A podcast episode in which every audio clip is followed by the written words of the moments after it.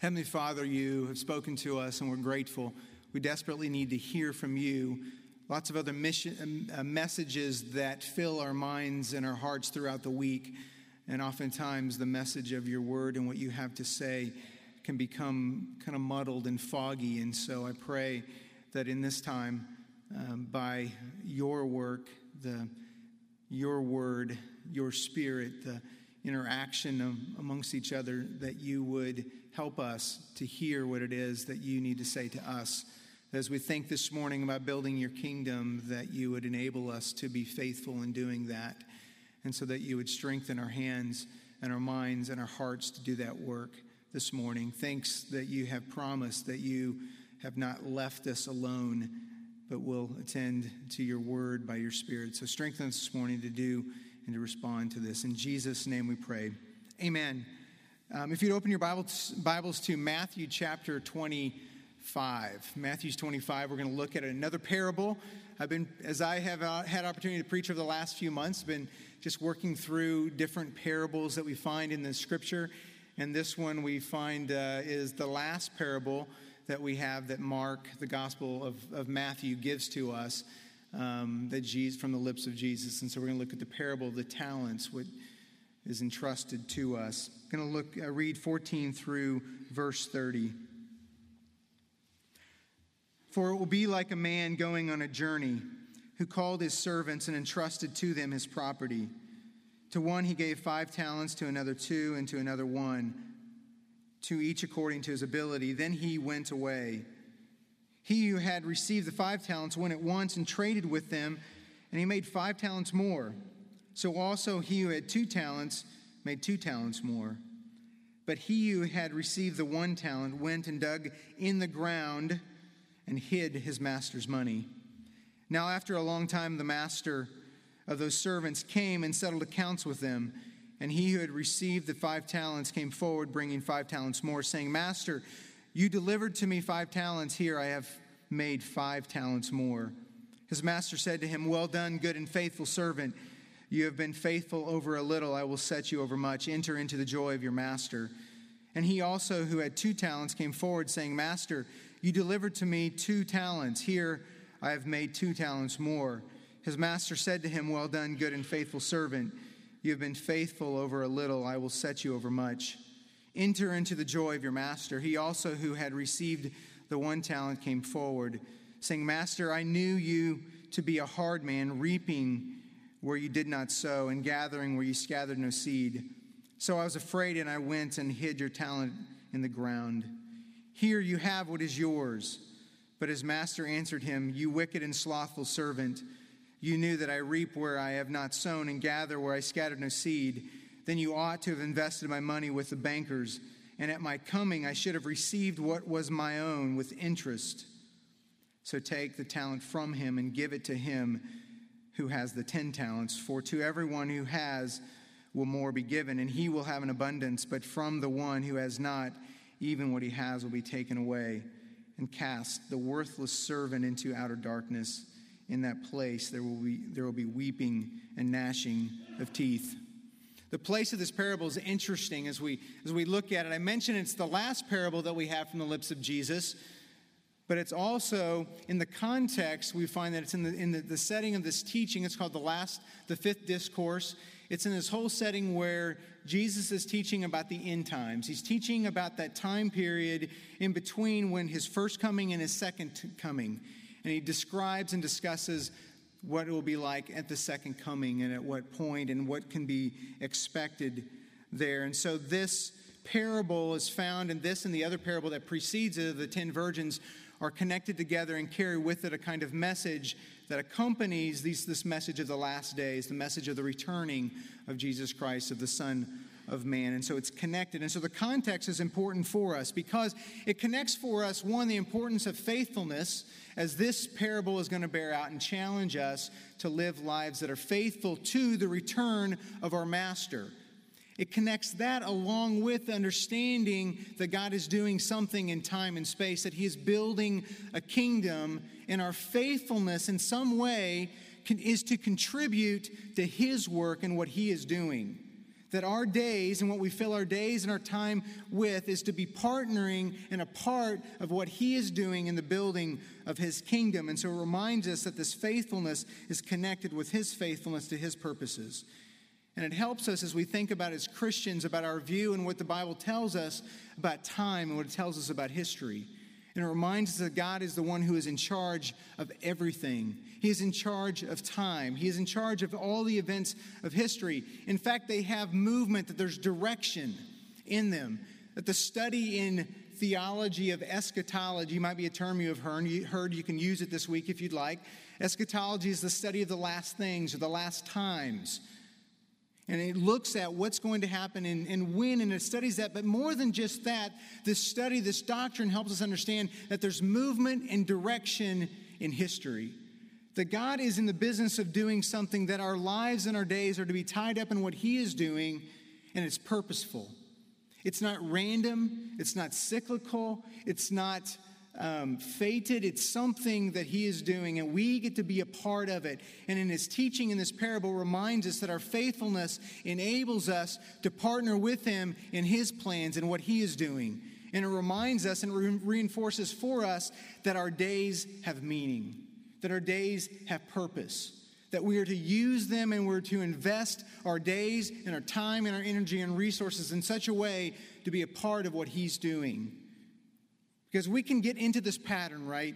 As the days come by and they fly through and we watch them check off the calendar, that we just that we, we can fall into this passive idea that we're just to get through it. If I just get through it, somehow it's better. And we miss the point of truly investing the time that God's given to us. And that's difficult, especially in the busyness of our days. But let us not fall into just being passive. Let's not fall into this idea that just getting through our days is the point, because God says, What I want you to do is invest what I've given to you. I want you to be active, investing the gift of the days and the resources that I've given to you to do something with it, to partner with me in my plans of building my kingdom. And so the call, and there's a charge for us in this parable to be faithful to invest our days, not fall into just kind of getting by, not fall into the idea of just kind of getting by and, and kind of being comfortable and just getting through. Eat, breathe, live, and someday you'll die. To go, no, let's invest what God has given to us, and it gives us great motivation in the way that we live. Again, the context also reminds us of something this parable that we're going to look at in the parable that precedes it that there's going to be a return of one that's very important, the one that has entrusted to us a certain kind of charge. That the Son of Man, that Jesus will return. At that point in time, the kingdom will be consummated, that his plans will be finished, and time as we know it will, will end, and a new time will begin, and his reign and his rule at that point will be completed and consummated. We live now in that middle stage between his first and his second coming, but he will return. We can be certain of that. In both parables, the bridegroom and the master both return at times maybe that were unexpected, but he did return, and Jesus promises that he will return. To the joy of those who are anticipating that, to the joy and delight of those who are eager to see him return and were faithful in that process, and to the demise and to the terror of those who were not prepared for his return, we find. But we know for certain of this as well that he tells us in verse 36 that the day and hour of his return is only known to the Father. And so we need not speculate as to when he might return, that our lives are not to be filled with solving riddles and taking mathematical equations and trying to figure out when he's going to return. May that be May 21st or what other day that might be. That we would not be carried, that our time wouldn't be spent and distracted and trying to figure that out. He's clear. We don't know when he's going to return. But the one thing we know that it is clear, he's given us a charge. And he's called us to be faithful with the charge that he's placed before us. And our focus is to be on that not on trying to figure out when he's returning on that day. Well, the two parables are connected, as I mentioned. The parable precedes the ten virgins and this parable of the talents. It's connected around the theme of readiness or being prepared. What does it mean to be prepared for the return of Jesus Christ? What does it mean? How is it that we are to be prepared? And the first one looks at five wise virgins and five who were unwise. And the five wise virgins had enough oil in their lamp as they anticipated the return of the bridegroom, and they were prepared. And the five who were unwise did not have enough, were not sufficient. As a result, suffered punishment. And in this one, we see that there's faithful and unfaithful ta- um, servants, that there are two servants who are faithful with the gift that's been entrusted to them, and there's one that is unfaithful. And together they answer the question, these two parables what's it look like to be ready for his return? What's it look like? How is it that we are to spend our days now? How is it that we partner with him in his building of his kingdom? What does it look like, as Paul would write in 2 Timothy, to love the returning of Jesus Christ? And he gives us some pictures in this parable to help us understand that if it's not to be our days are not to be spent in solving riddles. What are they to be spent with? What is to be what is to describe our lives here and now? And he gives us a variety of, of points here that we want to draw from. Now i got to be honest with you. Uh, this started as one sermon. It's turned into two. And for your benefit it's going to be one today and i'll finish next week as opposed to two into one. And either next week or in a couple weeks, I'll be up to bat and uh, we'll finish it off. But this morning, what I want to look at as we think about our faithfulness and being ready is looking through the lens and understanding what this talent is, the talents that were entrusted to the servants, and applying that to our lives. What is it? What are these talents that are entrusted to them? And what is it that they're to do with them? What's the purpose of their talent? And how does that purpose fit into God's plans in our lives? And so we're going to look at that talent What's He entrusted to us and what we are to use as we consider living in this time period? So that's what we want to look at this morning is this idea, the picture of the talent that he gives us. Next time, we're going to look at the reward and judgment as a result of faithfulness or unfaithfulness with that, and we'll follow that up with that. First of all, in verse 14, as I read earlier, we see it's a man. It will be like a man going on a journey. It's important there. The it there is, is really, you have to go back to verse 1 to know what the it is. It's the kingdom of heaven. That the two parables are tied together. It has the same introduction. The kingdom of heaven will be like a man going on a journey. So Jesus is teaching us about the, what the kingdom of heaven will be like. He's looking forward and anticipating the nature of it at the coming of the Son of Man, at the coming of the Master at that time. So the two are connected, and we see it's looking forward in that respect. It'll be like this a man, a master who has a great estate, and he has property, and he, he calls his servants to him, and he entrusts each of them a certain amount. And it says five talents, two talents, and one talent to each of his servants, each according to their ability. And what's important for us to recognize there, in entrusting his talents, his estate to them, he is bringing them in as a partner. He is calling them to be partners with him in his business. He is going to be gone and he is leaving his estate in charge with them. And his purposes for his estate is not just mere maintenance or preservation. That he calls them, and two of the servants get this. The purpose that he's entrusted to them is to grow it. It's to see it expanded. It's to see it improved. It's to see it continue to expand. And so he says, work it, do something, whatever you need to do, take what I've entrusted to you and see it grow. And so your goal is not just to keep it safe, it's to cast it out there and to see what might happen and how it might grow and how it might expand. So it's to grow it, and that's his purposes for the what's entrusted to them. It's not to keep it, it's not to bury it like the one servant, servant did. It's to work it, it's to cast it out there and to do that. Risk is certainly involved in this work, in this venture. They would recognize that as they would, as they would buy and they sell, as they would trade, that risk of loss would be a part of that, could be a part of it. But what overrides the risk for them is the joy and delight of pleasing their master and seeing what his talents entrusted to them would accomplish. So there's risk that's there, but they would also get to share in its gain the servants receive the amount. So we're told that at once the first two go and get to work. At once the one with five goes and earns five more. At once the other one gets to work with two goes and, and uh, earns two more. And then the one we're told that what he does, there's a big but in this passage, but he who had one went and buried it in the ground. And then after a long time, we're told that the, the master returns. We don't know how long, but in a fair amount of time, he returns and he calls the two faithful servants to himself. In fact, they come eagerly, willing to show what had been accomplished with the talents that he'd given to them, and he rewards them both the same. And then the unfaithful servant comes, is brought to him, and there's a discussion that goes on, and there's a judgment as a result of his unfaithfulness. We'll look more specifically at that next time. But as we ask the question about this talent, what is it? And for what purpose is it to be entrusted to us? Well, first of all, as we look this idea of a talent in, in the story itself, in the parable, a talent is a monetary weight. A talent is a certain amount of money that's entrusted to them. He took his estate, liquidated it, we suppose, and said, Here, go do this. And we don't know exactly how much that is. We know that a talent was between 50 and 80 pounds of a precious metal. Um, it is approximately 20 years of um, wages for a common laborer. And different commentators will have different kinds of attempts to, to translate this into our terms, but it's perhaps 300 to $500,000.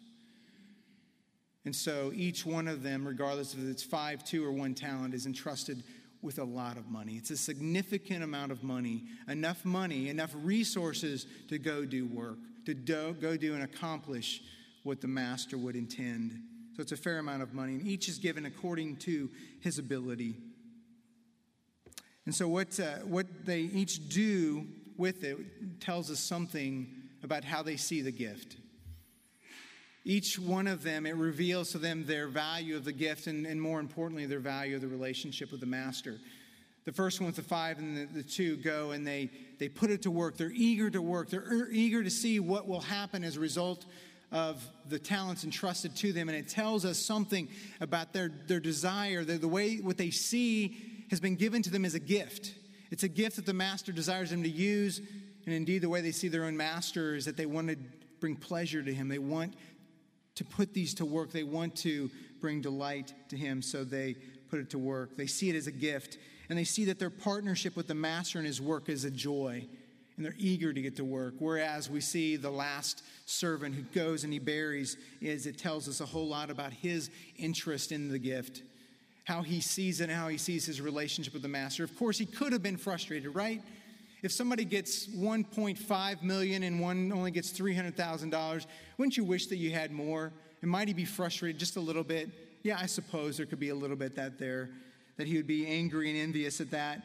But we're told later on that he is slothful and that he's lazy, that his interests are not in being busy with what the master had given to him, that his interests are his own interests. It's his own, it's interesting his own comfort, his own desire. And so he is lazy as well but it tells us about how he values the gift. He does not care about the partnership with the master, he doesn't care about partnering with him. He's going to bury the, the gift in the ground, he's going to leave it there. And it tells how he sees him. He doesn't care about his work, he doesn't care about what he would do or what would be accomplished with it. He's satisfied with putting it in the ground and leaving it there. For him, it's safe. You know, when the master returns, he'll return it to him but he has no care about what might be accomplished with it and certainly the work that would go in with it. Now we see this, and Jesus says, Here it is. Some of them go to work with it, some of them don't. There's different amounts, but we understand that, that the two that put it to work, there was great gain. There was a yield for the master's, his estate, and for his purposes and intent there. So the question for us is how is it that word understand, and how is this, what's this represent in our lives?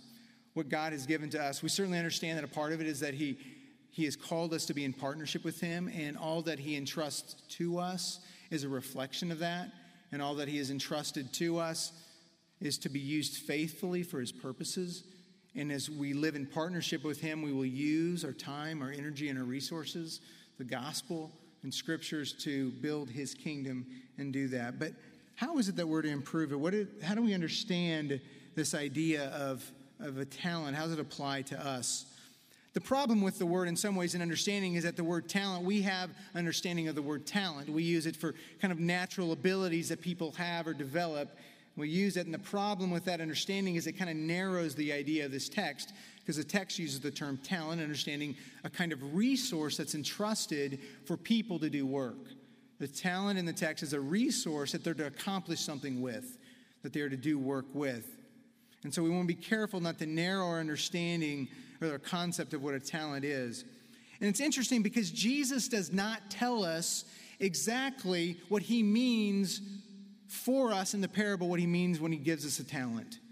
He doesn't describe it for us, he doesn't define it for us, he doesn't say exactly what that talent is as it relates to us. But he leaves it ambiguous in its application for each one of us. And I think he leaves it purposefully ambiguous in how we understand what those resources are that He gives to us. Because in our understanding, as we look at, at talents or the capacity to do work for his kingdom, what we will end up doing is narrowing that idea of what it is that God can use and miss the point that in God's sovereign and his good hand, that anything can be used and everything can be used as work for his kingdom. That anything that he brings into our lives, anything that he fills us with, can be used to build his kingdom and to expand it.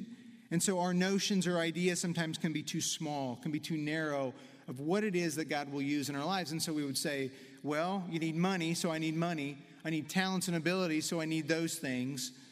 And we think we limit to those positive, if you will, those things that we like to have as merely the things that are talents. And we miss sometimes the less than obvious things that really are part of the ways that God will do his work. And so there's some obvious things and there's some things that are less than obvious for us.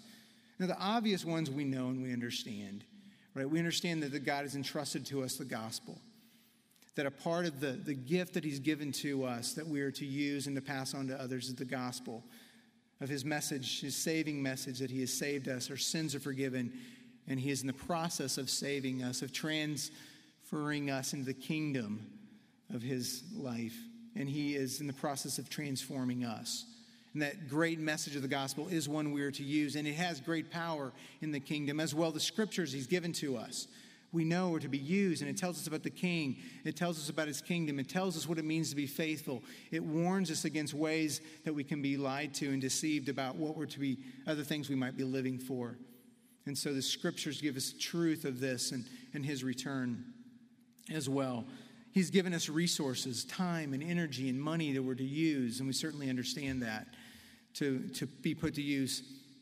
He's placed us here in this exact time and place in Lawrence, Kansas in 2011 to do something to bring about his purposes here. And so he enables us to do that. And that's another gift that he's placed in us. He gives us relationships, relationships with each other, relationships with family, with our neighbors, relationships with people at work, and those relationships are are to be seen as as well gifts to be used in the building of his kingdom.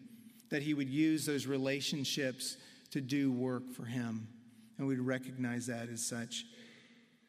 As well, he's given us spiritual gifts and natural abilities that he's endowed us with, and I have no doubt that each one of us, that each one, there's a particular gift that he's given us, and he calls us to use in the context of the church of our lives and abilities. And again, we don't want to narrow these. We recognize that lots of things can be used, different ways that He has gifted us can be used in a variety of ways for the building of His kingdom.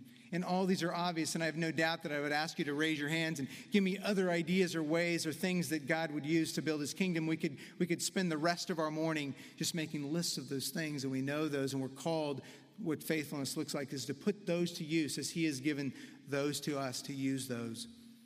But there's a couple of less than obvious talents that I, I want to identify, a couple of gifts that sometimes we maybe not wouldn't see specifically as what God might use in building his kingdom. And they both have to do and they relate to our lives and how he has worked in our lives. And the first one is, is our own testimonies. That God would use his work in our lives to do work for his kingdom. And it makes sense, right? We as his partners, we as his people, that we would use the story, the testimony of His grace in our lives, that it would go out through us and others would hear and understand that. They would see God's grace manifested in and through us and His work in and through our lives. That through the lens of His sovereignty, our own stories become testimony of His grace, and we want to display them. We want to talk about them. We want to recognize that His work in my life is something that others need to hear. And indeed, you can read through the scripture, and certainly Paul was no stranger to using this as a tool in, in passing on the gospel. And he used it a number of times, and even in Acts 26, as he stands before King Agrippa, there, in, in really in defense of himself, he gives his own testimony. In defense of himself, it's kind of a legal setting as he stands. The story he tells in his legal defense is his encounter with Christ. How Christ had really uh, ambushed him and, and captured him as his and that is his defense. And throughout the, the rest of his writing is too, we see his encounter with Christ as a tool that he uses and would recognize that that God would use in building his kingdom. And so we need to recognize that and reflect on how God has intersected our lives, to look back on our lives and see how is it, and to remember again, if it's been years since we've come to know Him, to recognize how we've come to know Him, but then also in the course of time, how we have come to know Him in new and deeper and different ways. And those become the tools that God can use, those become gifts that God would use in furthering His kingdom. But there's probably a couple groups of people in here. I know I fit into one of these in the way that I would think. And one group of you are those who are sitting and you say, you know, my story, my testimony, it's just way too boring for God to really use. You know, I grew up in the church. You know, there's nothing really sensational about my life. There's no kind of rags to riches from the gutter to the pew or whatever kind of story for me. So it just it just seems too boring. I'm not sure God can really use that story. Oh yeah, there was that time I swore at my sister when I was 12 and and yeah, I do happen to be a chronic jaywalker, and, and yeah, I'm a serial parking, you know, meter violator. But other than that, uh, I'm not sure there's much sizzle in my story. And we, we can be lured into thinking that our story, if that's the case, is just too boring. There's nothing there that God can use. And yet, upon reflection, we'll find in our lives, we can see the preservation of God and His gospel as a great gift. And the saving power of his gospel is just as sufficient, as just as visible in our lives of those who think our story is too boring as those who maybe, be, maybe are less than boring, whatever that might be, however we might interpret that. There's another group of us here too, though, and that's the group that would see their story as much too hard, much too bad for God to use.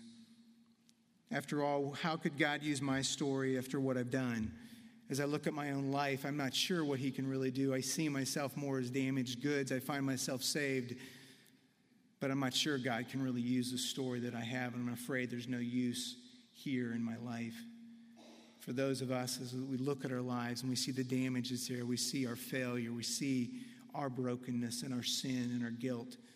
We need to look again at the gospel and recognize that as God saves us, He saves us on purpose, and our stories, our lives, are by His control, and that He has walked us through each step on purpose, and those different facets of our lives that we would choose not to share. Those are the ones that God would desire to use as we grow in our knowledge of Him and His goodness, as we grow in understanding of His healing and the way He can use our brokenness. We see that that becomes a powerful tool that God would use relation to others. And so our history, our story is a testimony of God's saving power, and it's a gift to us. It's a gift that He's given to each one of us to use. And a part of the process for us is to reflect on that, to think about that, to bring, to, to praise Him for but then to ask the question God, how might you use your work in my life to do your kingdom work? It takes time, it takes some energy, maybe processing with a friend to think about that. But I think we'll find over the course of time, it's a great and beautiful tool for us. Well, there's another tool that might be less than obvious. It's, it's a part of the gift, a part of this capacity to do, to do work that God gives to each one of us. And that is undesirable circumstances that we find ourselves in for each one of us. That there are circumstances where we find ourselves that we would rather not encounter. And we find that, that God, in His sovereignty and His goodness and His mystery, is able to use those circumstances to accomplish His work in powerful kinds of ways. See, our notions of what God can use and does use is oftentimes too narrow. It's only the good things, the positive things, as opposed to oftentimes the hard things to put Him on display. And I think that's where the health and wealth version of the gospel that emphasizes prosperity and health and somehow resigns God to only using healthy bodies and full bank accounts gets it wrong it doesn't understand completely that what God can use oftentimes in a more profound and powerful way is the absence, not full bank accounts and broken bodies to put on display his goodness and his greatness. And so we understand that undesirable circumstances are is a way that he can be at work in our lives. And we must understand that God in his sovereignly good and mysterious hand that nothing is wasted in our lives. And so the circumstances that come that we wouldn't choose, God uses in a profound way in our lives, of course, but then over the course of time through our lives and in the lives of others. These circumstances we would desire to be different, these are a part of the talent. These are part of the gift that God gives to us that we're to put to use. And to recognize that is important for us to say, whether I want this talent or not, because we don't choose our talents, He gives them to us. It's a part of that, it's a part of the gift. And He says, put this to work. No matter what it is, I've entrusted it to you. All of us have these kinds of undesirable gifts that He's placed in our hands, circumstances that He desires to use as opportunities to build His kingdom, to put to work. And the perspective and understanding of what He is doing in and through those times is necessary for us to truly put that to work.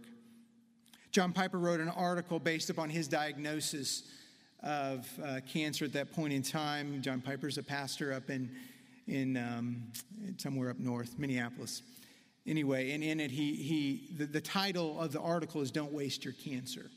And his understanding is that whatever comes into our lives is a gift, and it can be squandered or can be invested. And he sees cancer in the same lens, in the same way.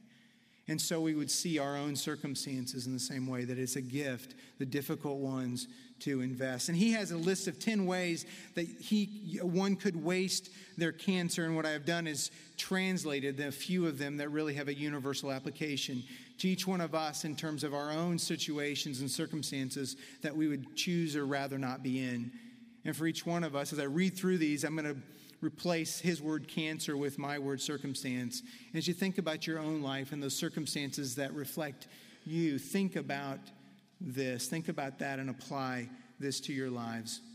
He writes this You will waste your circumstance if you do not believe it is designed for you by God. You will waste your circumstance, whatever it is, if you don't understand it's designed for you by God. You will waste your circumstance if you believe it's a curse and not a gift if your intention is to bury it in the ground as opposed to put it to use. You will waste your circumstance if you let it drive you into solitude instead of deepening your relationships with manifest affection.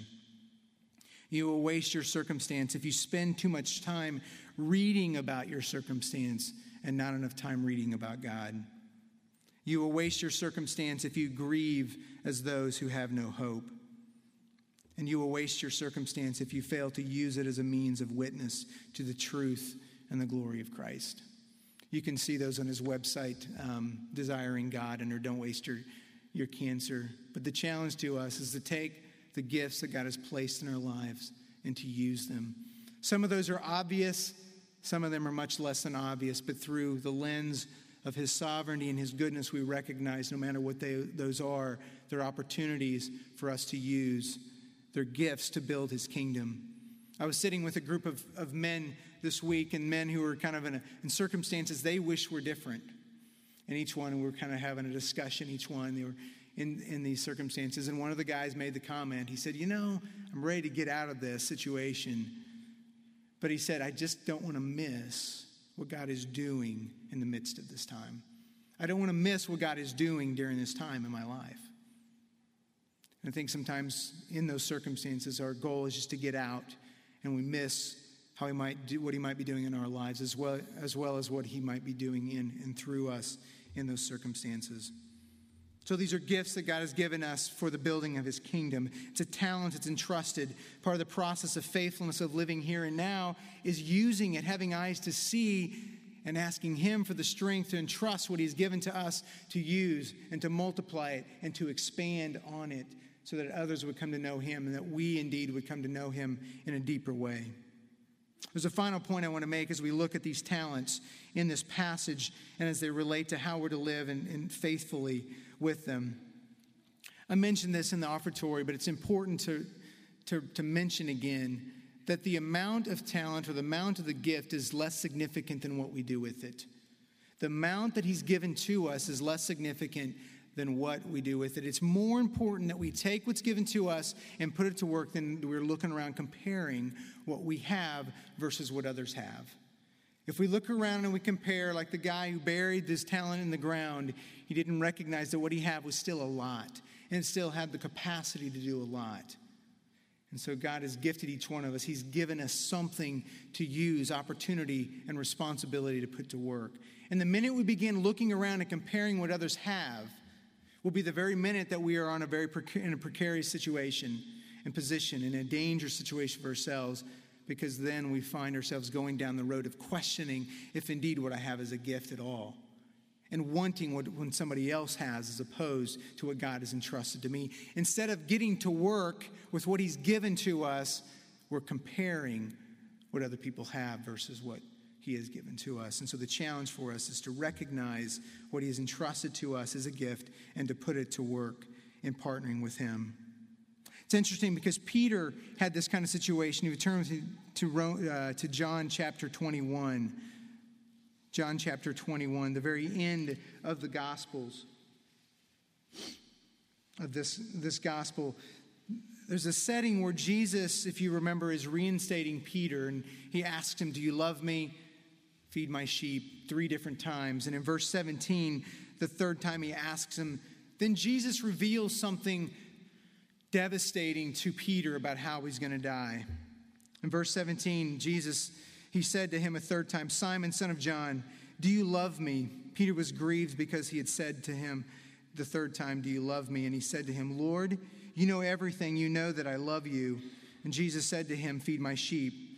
Truly, I say to you, when you were young, you used to dress yourself and walk wherever you wanted. But when you are old, you will stretch out your hands, and another will dress you and carry you where you do not want to go. This he said to show what kind of death he was to glorify God. And after saying this, he said to him, Follow me. Then after this, he gets this message, right? Jesus says, You're going to die not a very comfortable death. This is how you're going to die. And then Peter turns to him and says, He turned to him and he saw the disciple whom Jesus loved. He sees John following them the one who had been reclining at the table to, uh, uh, to him and said, Lord, who is it going to betray you? That one, that's John. When Peter saw him, he said to Jesus, Lord, what about this man? Jesus said to him, If it is my will that he remain until I come, what is that to you? You follow me. You see what Peter, what's happening is Peter recognizes he's not liking the message he's getting. He's not liking the talent and the gift that God, Jesus says, you're going to receive this. You will die in this kind of way, and this death will bring, bring glory to me. It will expand my kingdom. You might not like it. And he looks at him and says, Well, well what about John? What, what, what's he going to get? And Jesus just says, What's that to you? It should be of no interest to you what I give to him. I will give to him what I want. Each according to his own ability, I will give him his responsibility as I give him, give you yours. And Jesus just simply says, You follow me. You get to work with what I've given you. You continue on the path that I've set you on. Yeah, it's not pretty, but I will be with you. Take the talent, take the gift that I am giving to you, and put it to work and follow me. And so, as we ask the question, how is it we're to live in this period of time between Christ's first coming and his second coming? We're to be faithful. And what's faithfulness look like? It means that we look to the gift, what God has entrusted to us, all the obvious things, all the less than obvious things, and ask Him to give us eyes to see, to recognize that all these things are a part of partnership with Him in building His kingdom, and asking Him to use what He has entrusted in our lives to be multiplied for His kingdom that we would enjoy and great, take great delight in building his kingdom, of taking what he has given to us and passing on to him. And the beauty of this for each one of us, as we look at this, as we grow in understanding of what's it mean to partner with him, and the, the astounding, humbling fact that we get to partner with him, is that we do get to see things grow here by his grace. But there's something more to come. There is reward that will come as we see him face to face. And the next time we address this, this is kind of the part two, we're going to look at that reward that we receive for those who are faithful and taking the gift that He's given to them and entrusting putting it to work. Let's pray. Heavenly Father, our eyes strain sometimes to see the gift that you've given to us, and I pray for each one of us that we would see and recognize and be grateful for both the obvious and those gifts that are less than obvious. Help us not to just use them for ourselves, but to put them to work for your kingdom. Enable us to work them, to um, not bury them in the ground either, but to see you do that. And I pray for the circumstances in our lives that you would help us to put them to work as well. Give us your strength and your vision, your perspective to respond rightly to those things that we would choose not to be a part of our lives. Father, help us to be faithful in this interim period as we await your return, that we would love and long for that. Father, there are needs in our congregation as we recognize these needs are connected as well with what you're doing in our lives. And we pray, though, that you would meet and comfort each one. Father, I think of Scott and Emily Lang and the, the news this last week of their pregnancy and the diagnosis of their um, this child that, that Emily is carrying with anencephaly. Father, would you comfort them? Would you encourage them? Would you keep their perspective fixed on you and your ability to work in and through even these circumstances? They would find your goodness there and that they would put on display you in and through their response to this. We pray for Titus Avila as he heals from his broken leg. Uh, continue to be with him and his cast and that it would heal quickly and um, in, a, in a complete fashion. Think of Michael Allen as well, the YOG intern with a broken leg, as well as of this last week, that you would be with him as well. We think of Family Promise this week as it, as it comes, that you would enable us as your people to uh, demonstrate hospitality in the gospel and in through our lives and interaction with these folks who will be our guests. And fathers, we think about the different ministries that we, we support in, as a ministry, as a church. Think of Young Life and Rick Mumford and his presentation last week here. Uh, we pray that you would bless their ministry and you would grow it, that you would use them to take the gospel uh, to others. We pray for Lauren Kish as well and her ministry in Rome, and she is back now, that you would encourage her and refresh her for her ministry there as well. And for Daniel and Sarah Camp, we uh, pray for them in Costa Rica with EMI, that you would continue to use them and be with them and their family and protect them uh, there around the world. And that would you send each one of us, Father, to uh, our neighborhoods and our workplaces and those that we come in contact with with the great message of your gospel. Help us to do that today and each day. In Jesus' name we pray. Amen. I'd like you to stand for the benediction. Benediction reminds us again that uh, faithfulness doesn't even come from us. It's not something we bring about, it comes from God's power at work within us. So receive this as God's benediction, His good word to us, His presence and work in our lives. Now, to Him who is able to do immeasurably more than all we ask or imagine, according to His power that is work within us. To Him be glory in the church and in Christ Jesus throughout all generations, forever and ever. Amen. Your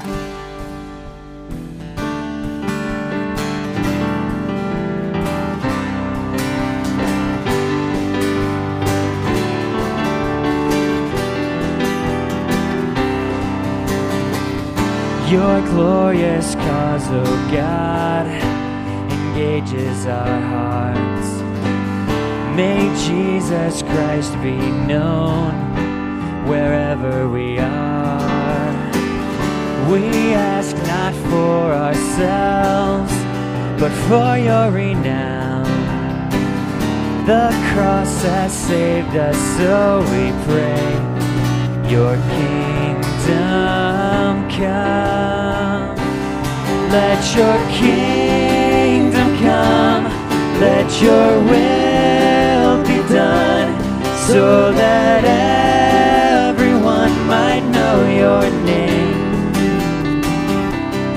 Let your song be heard everywhere on earth till your sovereign work on earth is done. Let your kingdom come.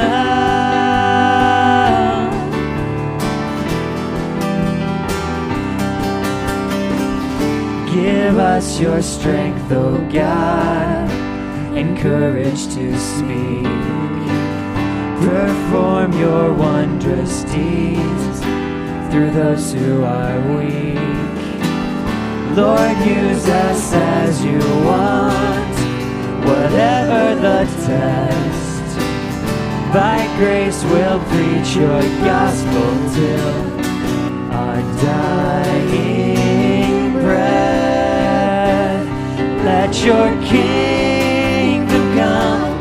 Let your will be done so that everyone might know your name. Let your song be heard everywhere on earth till your sovereign work on earth is done. Let your kingdom come, let your will done so that everyone might know your name. Let your song be heard everywhere on earth till your sovereign work on earth is done. Let your kingdom come.